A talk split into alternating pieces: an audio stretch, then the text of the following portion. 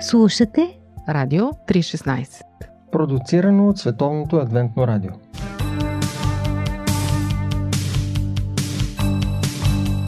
Да видиш невидимото с очите на сърцето. Упражнение по вяра. Скъпи приятели, вие сте с предаването Упражнение по вяра на Радио 316. Аз съм Борислав Йорданов и днес съм поканил един приятел в нашето предаване, с когото ще си поговорим за общуването. Моят събеседник има опит по темата, защото той е пастор вече много години на различни места в България и като такъв му се налага не само да общува с най-различни хора, но и да изучава въпроса за общуването. Освен това, той е логопед, завършил е бакалавърска степен по специална педагогика в Шуменския университет и магистратура по педагогическо и психологическо консултиране към Тракийския университет Стара Загора. Но образователният му опит отива и още по-далече, защото е учител и по религия, завършил магистратура по теология в Софийския университет. Здравей, Георги! Здравей! Чисто професионално ли те вълнува темата за общуването или има още нещо, някакво приложение в други области на живота ти? Общуването е сложен феномен в онтогенезиса на човека. Тоест, какво означава това? Това е цялостното развитие на личността. Mm-hmm. Като разбира се, ако кажем, че детето се сблъсква с общуването през самото негово раждане, няма да бъдем прави, защото изследователи казват, че още в пренаталния период, докато детето е в отробата на майка си, родителите би трябвало да му говорят, за да може той да свиква с гласа на родителите. Да, пък и то отговаря чрез ритници в корема на майка си. Колкото и странно да звучи, първата дума, която каза нашата дъщеря, беше тати вместо мама. Разбира се, когато моята съпруга беше бременна с дъщеряни, аз бях първа година логопед и всичко това, което учих по тази специална педагогика, се опитах да го практикувам у дома. И е логично защо дъщеря ни първата дума, която каза, беше тати. Чуваше много твоя глас. да. да. Стараех се в това отношение. Разбира се, при второто дете вече бях по-напред с материала и така, разбираемо е. За общуването искам да кажа и още нещо, че това е обект на изследване от всички науки в а, нашия свят. Не само а, педагогика, не само психология, етика, философията пък тя е на първо място, но напоследък а, в а, модерното общество виждаме, че бизнеса е тясно свързан с а, правилното общуване. Mm-hmm. Нещо повече наблюдавам сега в а, постмодерното общество, грубият език, бедния речник, чуждиците, които навлизат в а, нашият богат език, българския, направо обезмислят съществуването на една така богата култура, каквато имаме ние. Mm-hmm. Затова се интересувам от а, общуването, защото първо това е инструмент на моята работа, като, да, да. като пастор. След това правилният начин на изказ, на обмяната на информация между говорещите е много важно какво послание ти ще предадеш към тези, с които събеседваш. А в крайна сметка то общуването е и част от семейния живот и религиозния живот, бихме казали. Общуваме и с Бога. Точно така. Да общуваме с Бога е, може би, приоритетно. Като казвам приоритетно, имам в предвид за християните. Защото в книгата Малахия, 3 глава, 16 стих, има един много хубав текст, който аз така си го харесвам и си го цитирам доста често, той гласи следното. Тогава боящите се от Господа говориха един на друг и Господ внимаваше и слушаше. Mm-hmm. Бог не е някаква абстрактна личност, която е някъде горе в небето и не се интересува от това какво става с неговото творение, точно обратното. Той се интересува от всичко това, което се случва между, между нас. Аз не прочетах целият текст. Той продължава последния начин. И написа се възпоменателна книга пред него за уния, които се бояха от Господа и които мислеха за името му.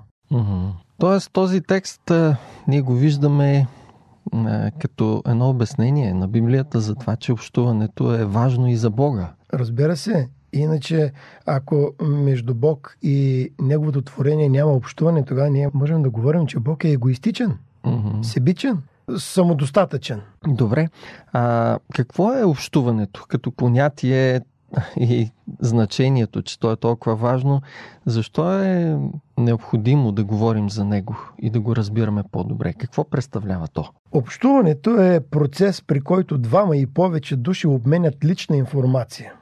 Като крайната цел на общуването или на този процес е да стигнат до единомислие по темата, която ги вълнува в момента. За разлика от комуникацията, при която не е необходимо да стигаме до една и съща точка на познание или на съгласие, Или на разбиране, да. да, на разбиране, защото при комуникацията аз ти съобщавам нещо и ти ако искаш го приемаш, ако искаш не. Докато при общуването ние говорим за да стигнем до една обща точка, обща цел. Не винаги до съгласие, разбира се, но и да се разберем един друг. Позицията. Да, е на- при общуването би трябвало ние да се тръгнем позитивно настроени. Това е Мгм. смисъла на, на истинското общуване. Мгм. А в ам, самия процес на общуване се раждат и нови знания, появяват се нови потребности и се формират нови способности. Защото ние с тебе си влияем, дори и след този разговор. Ти няма да си същия, какъвто беше преди няколко изречения. Мгм. С теб имаме вече 35-40 години съзнателен живот. Горе-долу сме на една възраст. Забелязал ли си някаква промяна в общуването за тези 20-30 години в обществото, между хората, начина по който комуникират децата днес? Да. Едно от нещата е терминологията, която се появява. И ако на неща, които в нашия жаргон, в нашето детство са били актуални, сега виждаме, че за същите неща нашите деца, разбира се, с а, това разширяване на познанията чрез интернет, използват съвсем други думи. Да.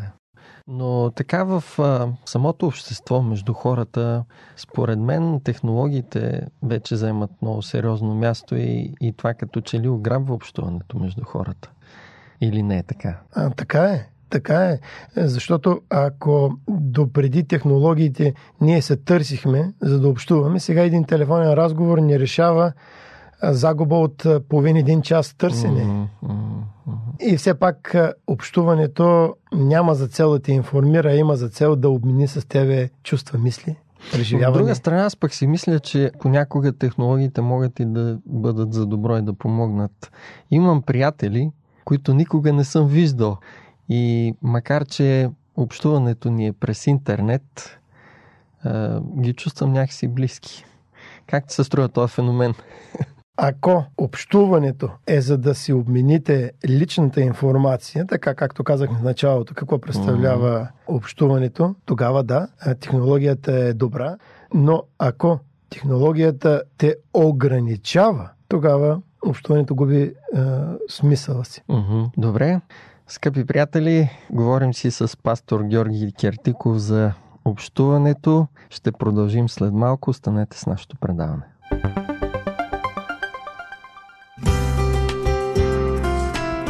Семейство, любов, ценности, проблеми, всичко това в семейното предаване на Радио 316 по Пантофи.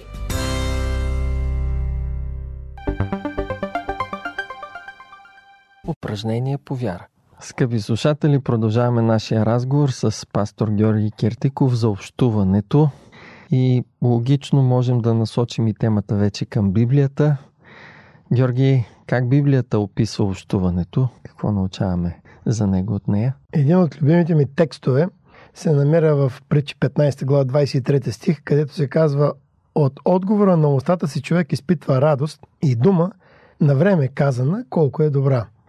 Е, Хареса ми този текст, защото когато човек е компетентен в дадено изказване и сподели това, което знае, изпитва радост, че това, което е научил, му върши работа, образно казано. Тоест, общуването води до едно удовлетворение, Точно така. позитивно преживяване. А втората част на текста казва, че думите, които ние казваме, трябва да бъдат на време казани. Мгм.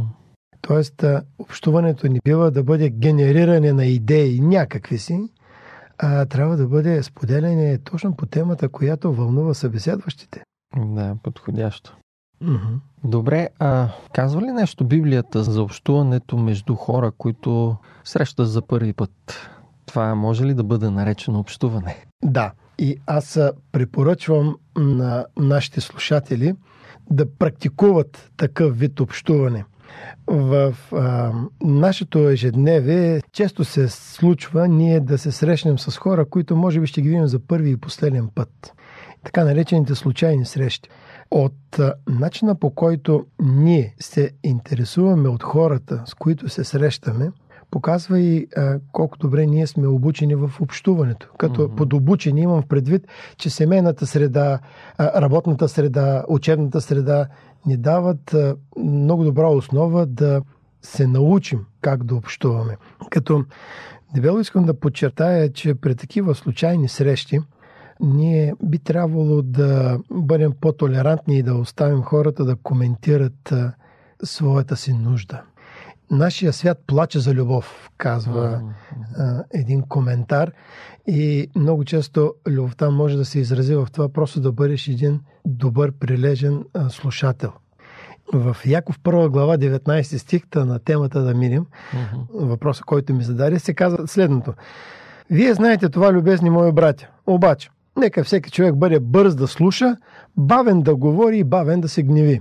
Като изключим а, разгневяването, двете действия, които един добре трениран човек в общуването са бърз да слуша и бавен да говори. Много ми се иска да се научат колкото се може повече хора на това правилно общуване. Защото живеем във време, в което човек е пълен с информация. От Да, всякакво естество. по интернет. И не само по интернет. А, срещи с други хора, вестници, особено тези, които обичат да четат. Много неща знаем. Динамично ежедневие, да. И когато се срещнем с хора, вместо да изчакаме те да споделят онова, което ги вълнува, защото понякога човек носи болка в себе си и лесно би могъл да сподели болката с някой напълно непознат. Мгм. Ние бързаме да ги засипем с информация, която знаем ние, което е погрешно. Затова и първото правило, което искам да поставя в нашия коментар, свързан с, с така наречените случайни срещи, е да се интересуваме от хората около нас. Една мила дума, жест, поздрав, жест на внимание. Мгм. Това би могло да отключи един поток от думи, коментари, от а, общуване, да използваме тази дума, Истинско пълноценно общуване, да. да, да. Ние се нуждаем от а, такъв социален живот. Но ако искаме да бъде пълноценно нашето общуване, има едно правило, което ако го спазваме, тогава общуването ще бъде пълноценно и правилото е следното. Всеки ме превъзхожда в нещо и аз искам да науча от него точно това. Ако аз, подхождайки към който и да е непознат човек, към онова, което той има в повече от мене, тогава между нас ще има един много добър диалог. Защото ако аз искам да го науча на нещо, което знам аз, той той иска да ме научи мен на това, което знае той. Тоест, общуването е свързано и с самото учене и израстване, развитие на Да. личността. Да. За да се установи контакт, който да бъде пълноценен и ще използвам израза дълготраен, можем да използваме следните няколко неща. Т.е. да си ги имаме предвид, когато искаме да общуваме с някого. На първо място, много бързо да открием общите интереси между нас или общи преживявания. Личният опит е много ценен. А пък всеки един човек е една малка енциклопедия. М, А второто нещо, което можем да използваме е предразполагащото поведение, като усмивка, внимателно изслушване, емпатия към другия. И да не забравям никога, че в общуването трябва да отсъства надменността. мгм. Без значение колко титли имаш в живота или колко средства, с колко средства разполагаш, това не ти дава право да се държиш надменно над друг син или дъщеря на Бога. Да, както казва Библията, всеки човек да поставяме по-горе от себе си. Да, и тук да спомена още нещо. Интересът към това, което разказва другия, трябва да бъде с израза на твоето тяло. Тоест да се личи, че ти слушаш това, което казва другия. Иначе е монолог.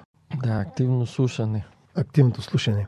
И с тази връзка, последното, което мога да спомена, е свързано с това да се приспособим към поведението и терминологията на другия. Един християнин никой не би си позволил да използва груби жаргони, докато един млад човек използва такива, защото те са част от неговото ежедневие, даже от неговото битие. Mm-hmm. Така че, ако аз не ги използвам, добре е да се наглася спрямо неговата терминология, за да можем да общуваме. И да се научим да говорим на езика да. на другия.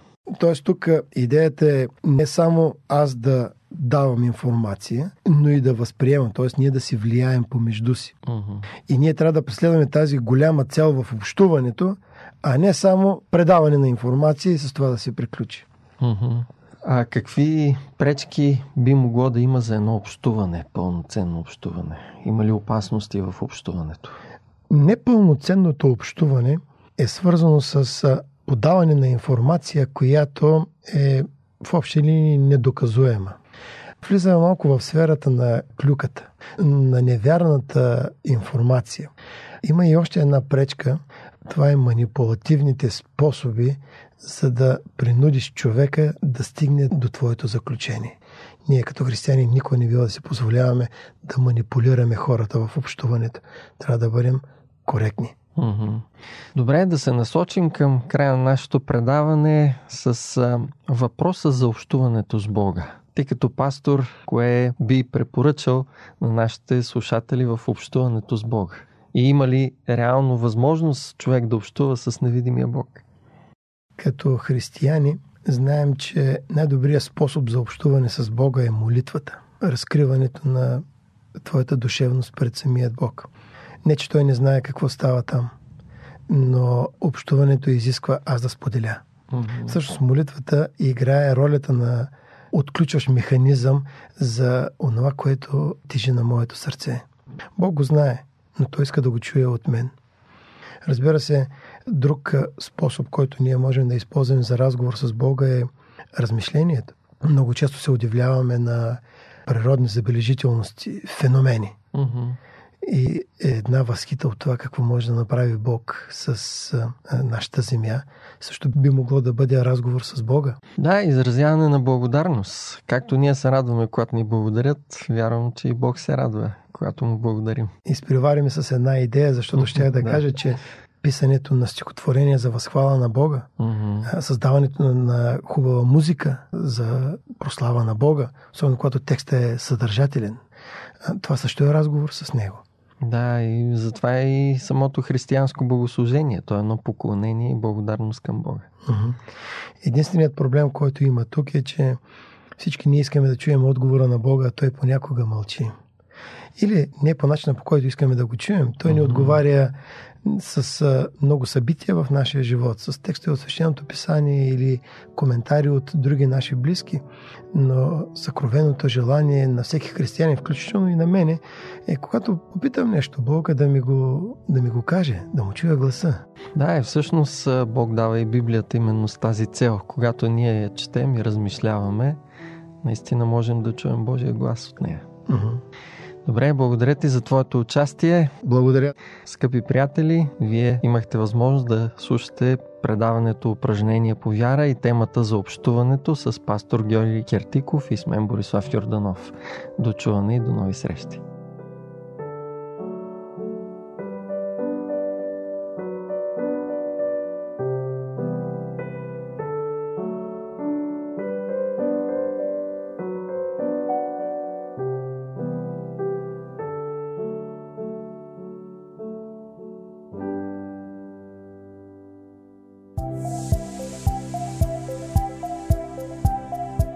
Слушате Радио 316 Продуцирано от Световното адвентно радио.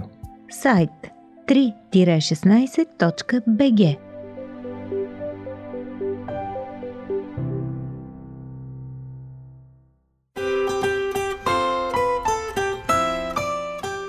По пантофи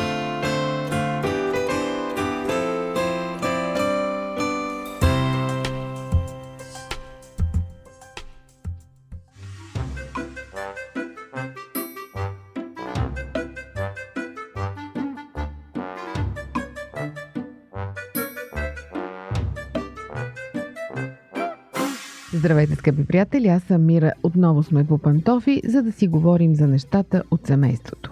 Много често ние се притесняваме като родители дали сме направили всичко необходимо за децата си. Концентрираме се върху това дали ги отглеждаме правилно, дали ги храним с правилната храна, дали ги осигуряваме достатъчно в материално отношение, дали сме им осигурили най-добрите училища, дали свират на инструмент, дали спортуват. Изобщо постоянно имаме притеснения в много посоки, но сякаш забравяме да зададем един много простичък на пръв поглед въпрос и в същото време, може би най-важния. Въпросът дали децата ни са щастливи. Щастливо ли е моето дете? Сигурно ще си кажете, е, този въпрос е излишен. Ясно е, че щом всичко му е осигурено, то е щастливо.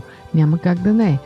Ние може да сме били нещастни в определени моменти от детството си, но то е било защото сме нямали това или онова, били сме ограничени в едно или друго. Децата ни без друго няма начин да не са щастливи. Изненадващо, но според детските психолози, много често това не е така. Въпреки, че имат всичко, децата не се чувстват щастливи. И те са описали симптомите, по които вие, като родители, можете да познаете дали детето ви наистина се чувства щастливо. И така, признак номер едно. Има ли детето ви достатъчно приятели? На възрастта след 3 години децата почват да проявяват предпочитания към общуването с други деца и вие забелязвате кого харесват и кого не. Ако детето ви е спокойно и уверено, то лесно създава контакти и приятелства. Ако обаче е страни от другите деца и предпочита да си играе самичко или с мама, това е повод за размисъл. Може би ще кажете, е, то сигурно е интроверт. Да, но все пак има някаква граница. Дори най-големите интроверти обичат да създават контакти.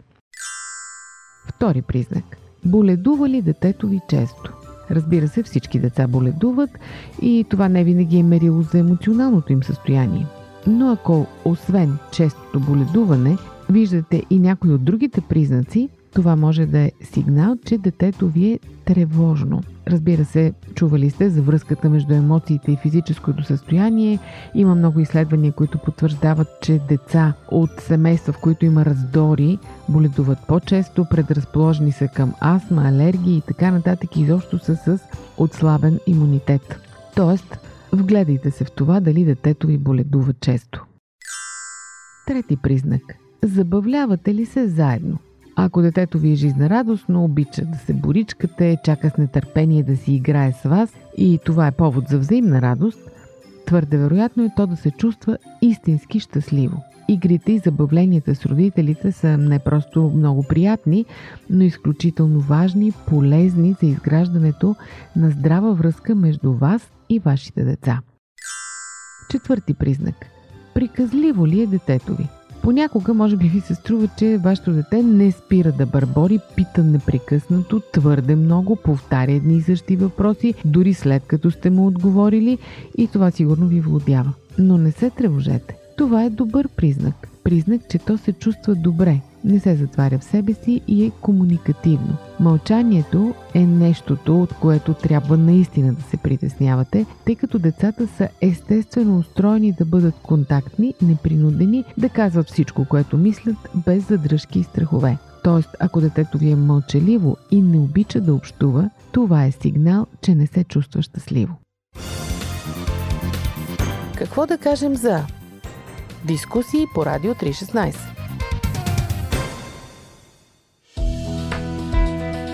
Вие слушате Радио 316. Продуцирано от Световното адвентно радио.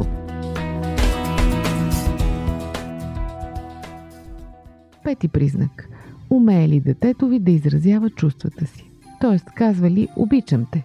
Ако вие самите често показвате и казвате за чувствата си на своя малък мълчуган, вероятността да чувате от него същото е по-голяма, тъй като децата попиват модела на възрастните. Деца, които умеят да изразяват чувствата си, в това число разбира се не говорим само за любов, но и за разочарование, възмущение, страх, радост и така нататък, това е знак, че те ви имат доверие и предпочитат да не таят емоциите в себе си – това трябва да ви радва. Това означава, че децата ви са щастливи. Шести признак. Има ли детето ви страхове? Спи ли спокойно? Знаем, децата винаги имат различни страхове. Едни ги е страх от тъмното, други от вода, трети от високо, четвърти от паеци. Обикновено това е нещо нормално, счита се, че не е притеснително, стига да не се превърне в фобия. Един от факторите, по които можете да разпознаете тревожното дете, е поведението му по време на сън. Разбира се, много деца бълнуват, страхуват се да спят сами, сънуват кошмари, те са впечатлителни в някое филмче или преживяване през деня може да ги възбуди повече от нормалното. Обаче, ако това е твърде често и ако този признак е съчетан с други признаци, вече имате повод за размисъл. Може би детето ви не се чувства щастливо. Седми признак. Има ли детето ви проблеми с храненето? Освен съня, храненето е другия фактор, на който трябва да обърнете внимание.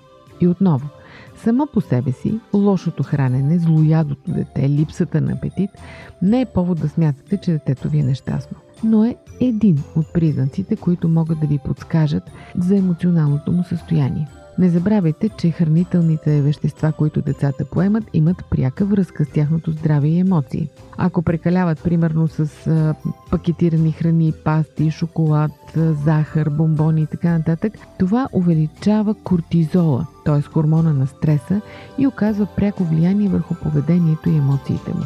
Връщаме се на прастарата тема за здравословното хранене на децата, за съня, времето на заспиване и така нататък. Разбира се, това не са единствените признаци, по които можете да разберете дали детето ви е щастливо. Ето няколко добри въпроса, които също можете да си задавате, за да се ориентирате в емоционалния свят на детето си. Ходи ли детето ви с удоволствие на детска градина или на училище или това го кара да се чувства зле? Мъчи ли се по всякакъв начин да избегне това? Може би там нещо го прави нещастно. Усмихва ли се достатъчно? Децата по инстинкт се усмихват. Ако това не се случва, имате повод за размисъл. Споделя ли с вас? Имате ли здрава връзка с него?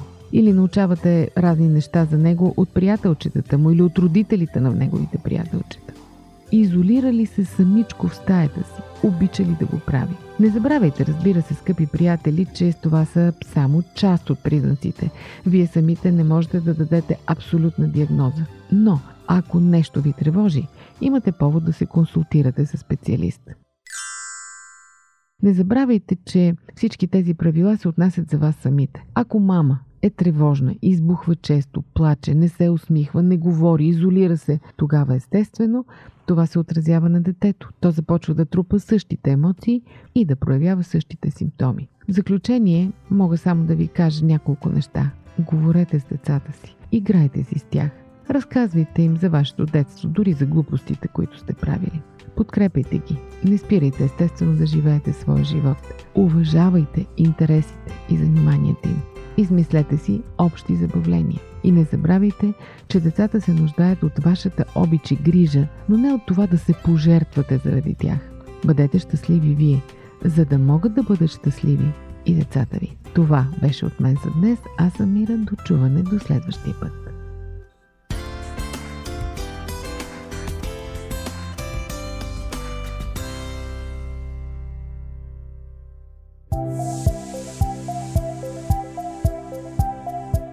Радио 316 Продуцирано от Световното адвентно радио. Сайт 3-16.bg